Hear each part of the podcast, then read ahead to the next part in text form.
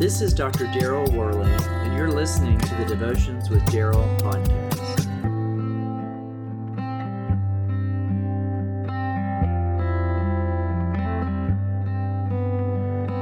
Have you ever felt like the weight of the world was upon your shoulders?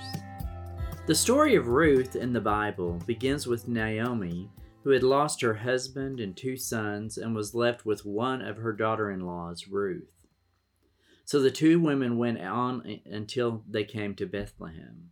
When they arrived in Bethlehem, the whole town was stirred because of them, and the women exclaimed, Can this be Naomi? Don't call me Naomi, she told them. Call me Mara, because the Almighty has made my life very bitter. I went away full, but the Lord has broken brought me back empty. Why call me Naomi? The Lord has afflicted me. The Almighty has brought misfortune upon me. So Naomi returned to Moab, accompanied by Ruth the Moabite, her daughter in law, arriving in Bethlehem as the barley harvest was beginning. That's Ruth chapter 1, verses 19 through 22. If you're familiar with the story of Ruth, you'll quickly notice the irony of Naomi's words in this passage against the overall theme of the book. Naomi said that life had been hard because the hand of God had been against her. Her bitterness is understandable. Her husband and, both of her sons had died. She was destitute and left without any hope, and had returned home in scandal with a Moabite daughter in law, Ruth. Most likely, you've been in a similar position at a time or two in your own life. Perhaps you're there today as you listen to this podcast. You know, these times and places when it seems like the weight of the world is on your shoulders, you might say something like, Well, I just can't seem to catch a break, or When it rains, it pours. It does seem like this at times, and sometimes it actually is like this. In a fallen world, there are days, weeks, even months, and sometimes years when it seems the deck of life is stacked completely against us. But Naomi went further.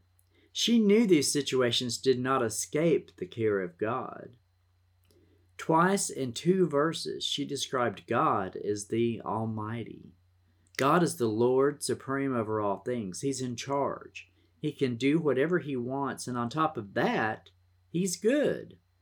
Surely, if he allowed such calamity, then he could sovereignly orchestrate the next scene in her life for her good. Actually, we see a glimmer of hope in the last portion of these verses as Naomi returns to Bethlehem after a long famine at the beginning of harvest. It's hard to believe that God is truly the Almighty when we move through places of deep pain. We are all prone to doubt God's care or even to blame Him for our suffering. In these situations, it's so easy to lose hope that God is still working all things together for our good. We need to remember again and again that God is faithful, both in Naomi's story and in our own story as well. God will never abandon us, no matter how dire our circumstances may seem to be.